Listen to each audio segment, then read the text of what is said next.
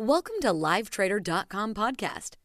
The content here is for informational purposes only, should not be taken as legal business text or investment advice, and be used to evaluate any investment or security, or be directed to any investors, potential investors, and LiveTrader fund.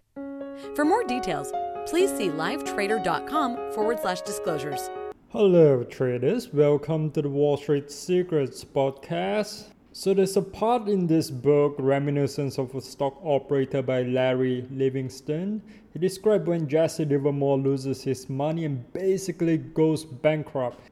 And when he can only trade one thing at a time. And he has to be right. If he's wrong, he's basically completely done. And if he's right, he gets a bigger trade line. Now, if you kind of think about it, it's this. I would take a great trade back in the beginning, uh, superbly making sure that everything is lining up, to be com- to be completely having a game plan and have the discipline to survive. You have to have the absolute game plan, making sure it meets all of your trade criteria before you put on the trade. We might have traded thousands of stocks and options in a day. It was so extreme, and I can recall the price of the SPX, which is the S&P 500, and every day the implied volatility was increasing. The markets at this time were fairly crazy, and they're using the options markets to hedge their bets. And I could still recall that a real team was starting to occur. And the way I think about it, when things that should happen do not happen. And when there's so much noise in the trading floor, you just hear noise, and in that, some of that is valuable information. But again, in today's trading world, most of the trading is done online by algorithms as well as black box trading. It's kind of like today, there's so much information coming in. The best traders can figure out what is real information and what true information is. And the true information is that what we are looking to achieve, what we are looking to model. So I was in this trade and we're down in our positions and bunch of traders are coming in to buy calls. And the price of the S&P should have gone up. At the same time, we're doing call options and the guys were on the pits buying futures, hedging their bets. And two days later, the price of the S&P did not move, and that piece of information was so valuable. So as we see today, a couple of weeks ago, we are buying calls on this small startup called NIO, but it didn't move. Two weeks later, the price of NIO, ticker symbol NIO, spiked to about 70%. Those were the traders putting on real money on call options, but it did not move the way it should have moved. And that's real information. If you think about it, Looking at the markets we've seen towards the end of uh, 27 when Trump got elected, everybody said the market should be down big. But when it didn't, that's information. So it's every single day asking yourself what should happen, and it did happen. And started thinking along those lines. You start to see what's working and what doesn't, and that's where you can start to model now this is not backtesting, but this is actual market information. So basically the smart money started coming in and they want to short the futures and God forbid protect them. They were wrong and the calls will basically just stop them out. And for every calls they bought, they just sell the futures and you can see that the futures were not moving up. So with the NIO example was a good one because they're buying thousands of calls and they're waiting for news if this startup is going to go bust or you know it's going to get a cash infusion from you know either Chinese government or some other or some venture capitalist firm. A bunch of smart traders could be buying the stock for any slew of reason, and there's a probability that this can be smart money. And that's where opportunity to make substantial money lie. When something should have happened, don't happen. And when it's news that you realize that Wall Street has not picked up, but that information is not reflected on the stock price. You see, in trading or investing, you need to have a point where you're going to be out when you're wrong. And when you have that information, you start to learn how to weigh the probabilities. And when you weigh that probability, you can start to weigh the trade size. So the only way to weigh probability is when you go back and weigh as many cases and look for patterns why is something happening? Why are smart money piling in? And you have to ask yourself the whys. And the most important thing is to know when to structure the trade and that no one trade is going to hurt you because when you know that you have 60% chance or 60% probabilities or 65% probabilities when you put out 50 of those trades for instance, when Trump won, the markets should have gone down, but they don't happen. So, so you can absolutely take that and make it work in your favor. Now, we've taken quote unquote H or alpha, we've built portfolios every single day on long and short. And here's the reason why, you know, why those stocks are going up or down. So it's a kind of a balanced long and short portfolio. It's all based on short-term fundamentals that we know we can quantify.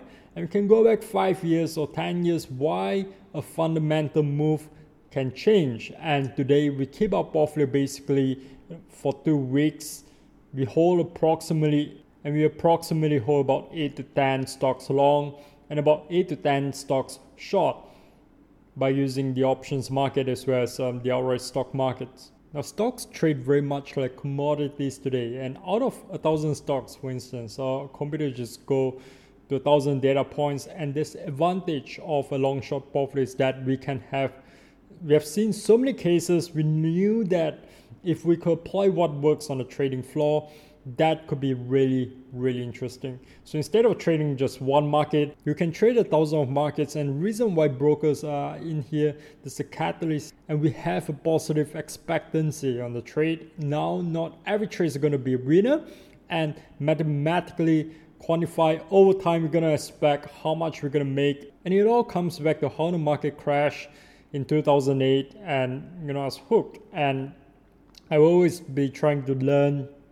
I think I, I have that personality and I just don't stop. And the reality is that human nature is not changing. Fear and greed will always be there. And it's funny because the things that work will continue to work, and because the premise is still there, that still happens today. The markets are always changing. But the markets always stay the same. The most successful traders always ask, why is it going up for one day? There's always be more buyers than sellers. And it all comes back to human nature, fear and greed. It never changes. And when it comes to trading, it all comes down to observations on what works and what doesn't. We trade on a 5% margin and we borrow the money, there will be mathematical advantage of diversification. Dynamic diversification that allows you to use leverage, but not what people think about leverage. You spread your leverage, you spread your probabilities, and that allows you to gain a mathematical edge. We're gonna cut the losses and let the winners run. You're always betting, so you know that you can make a probability assessment and you know how much of your money you can risk per trade. It's almost like running a casino. And you're playing for the long run because you know your age and you know and you know how it's based. And you look at a hundred times and you get a pretty good idea. Once you know the fundamentals of the markets, what makes the price, how aggressive the buyers and the sellers are. The price is made by mass investors. It can be smart investor and average investor.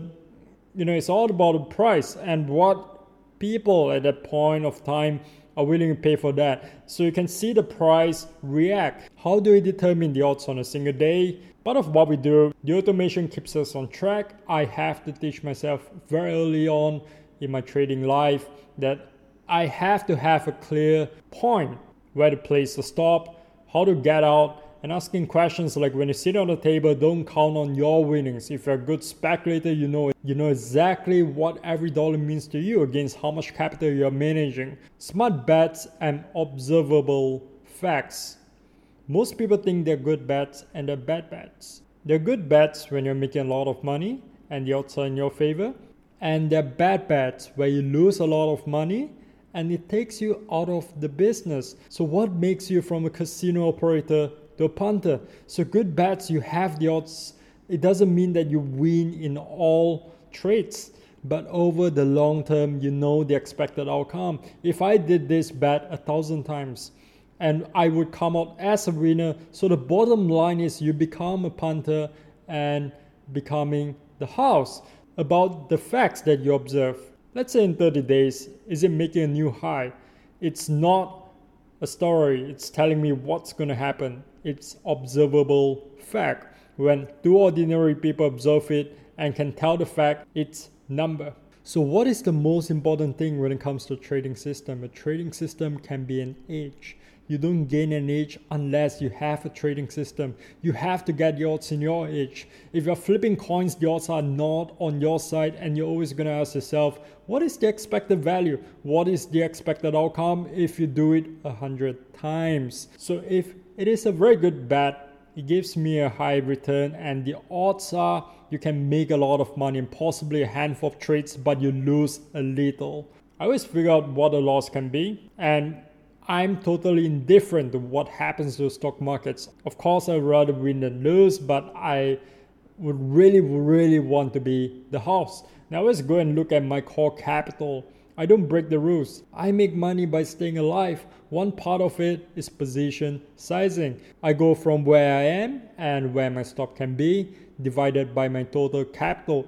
It's simple, it sounds simple, but simple has a very bad reputation. So I don't want something that's very complicated. When I met one of a very successful hedge fund manager and said to me, this is a positive mean game. And at first I did not understand. And then he explained when you average it out, it works. What about drawdowns? In part of being a trader, you experience a drawdown. So I always have a vision when we have had about $10 million and let's say we owed $7 million minus the amount that we did not have. And it was a highly leveraged account. When you're up against the wall when you're not accepting defeat you go on. So do i regret with all the trading mistakes i've made throughout the years? So i always believe that not trying is a bigger regret in life. If you don't try mathematically you have 0% probability of winning. If you put out a trade and learn what works and what doesn't, you double your chance of making money. I don't care what knowledge you have, you must cut losses. The next thing is you need to know when to add on to your winners. And you could apply this to other aspects of your life. For instance, a bad job, a bad career move, you know, things that don't work in your favor. So that's the episode for this week's podcast when things that should happen don't happen. And let's relate that to this week's markets movement as well as of trade execution June the 4th 2020 so we're looking at the S&P 500 the Russell as well as one micro cap that we we have placed orders on. And you know this if you look at the overall markets the S&P 500 the Dow this is literally a V-shaped recovery in prices and I'm still tracking this rally or this melt up with our significant resistance levels in place. And I'm looking to establish potential second half shots. So, what should have happened two weeks ago at the 61.8% retracement, which is golden ratio of a Fibonacci analysis? And um, that is um, that was two weeks ago but it did not happen. It should have just back away from that resistance but it did not happen. So we're going to watch for more china developments or divergences to end this momentum. And i'm looking to place new RUT butterflies as well as some leaps on microcap tech stocks. So now let's dive into the current trades that we have as well as the current outlook for the S&P 500 so for the S&P 500 I'm plotting this 5 impulsive wave, currently labeled as wave B, and the S&P is carving out a wave B top. Now, if you could recall, we hosted a webinar as well as a few you know, live trading sessions. That was back in March. We expected this rebound.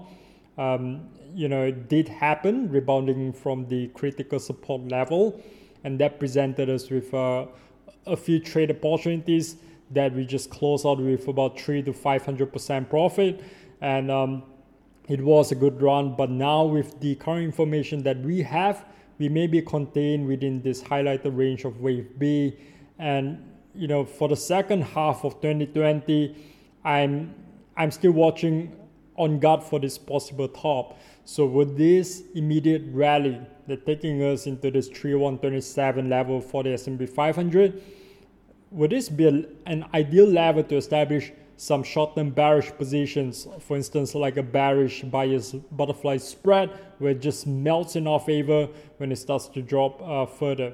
So that's for the S&P 500. So the alternate wave consists that we could have an extended wave into the 3392 resistance zone. That will be 3315 to 3400. So either scenario says that there's a pending pullback. So with that pullback, you know, how we're we gonna trade this market? How we're we gonna play some bearish to neutral type of uh, bearish bias butterfly spread? And uh, let's move on to RUT.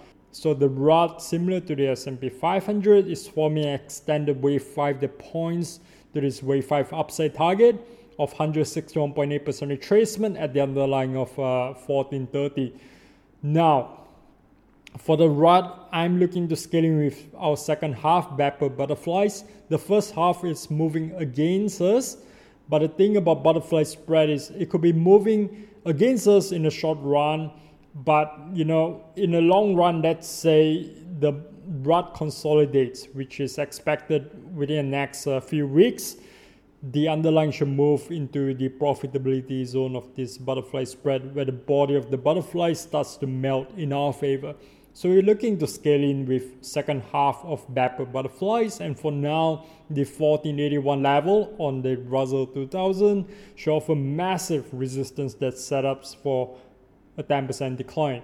So this new butterfly spread with the wings at 1330 1030 and the body will be at 1150 that be butterfly expiring august 31st 2020 we're looking to place this trade either today or tomorrow to capitalize on this sideways consolidation and slightly bearish bias um, you know um, butterfly spread. So moving on to apple um, this will be on our next trade. This terminal push on apple in the wave 5 is facing a wall of parallel channel as well as fib resistance zone. So there's a cluster of resistance right from the 311 level right into 340 and also notice the impulsive five wave pattern facing significant resistance in the 340 for now the 340 level should offer massive resistance as setups for 15% decline.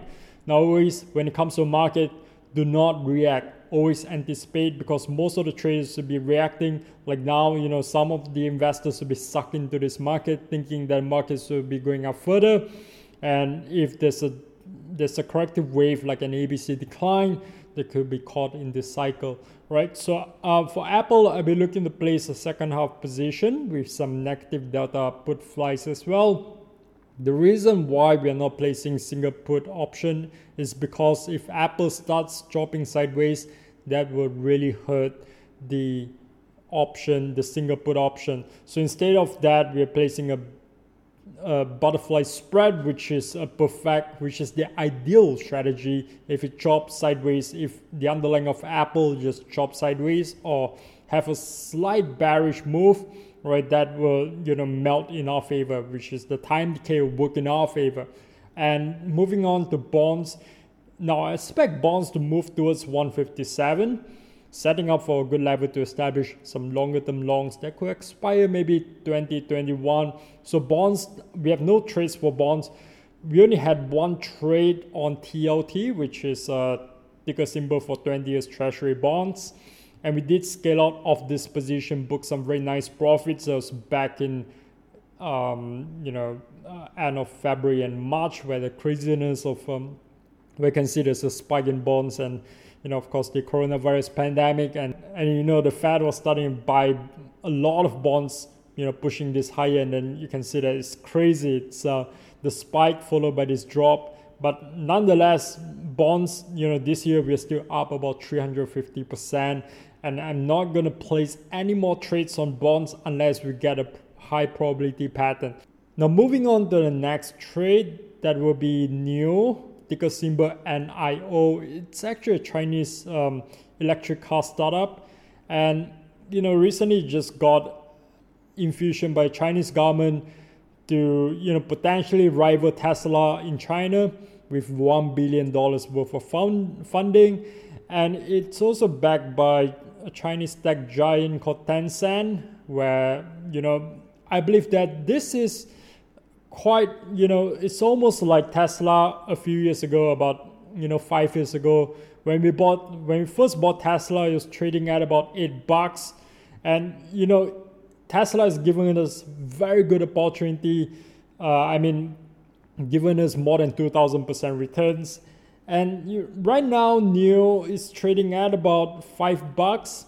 So I think NIO has a lot of potential, and for those reasons, I'm placing some leap option that'll give us some um, good um, upside potential, uh, upside exposure if NIO continue this uh, rally high into the 19 bucks uh, range. So for NIO, I'm placing a leap option, which is an option that expires next year, January 15.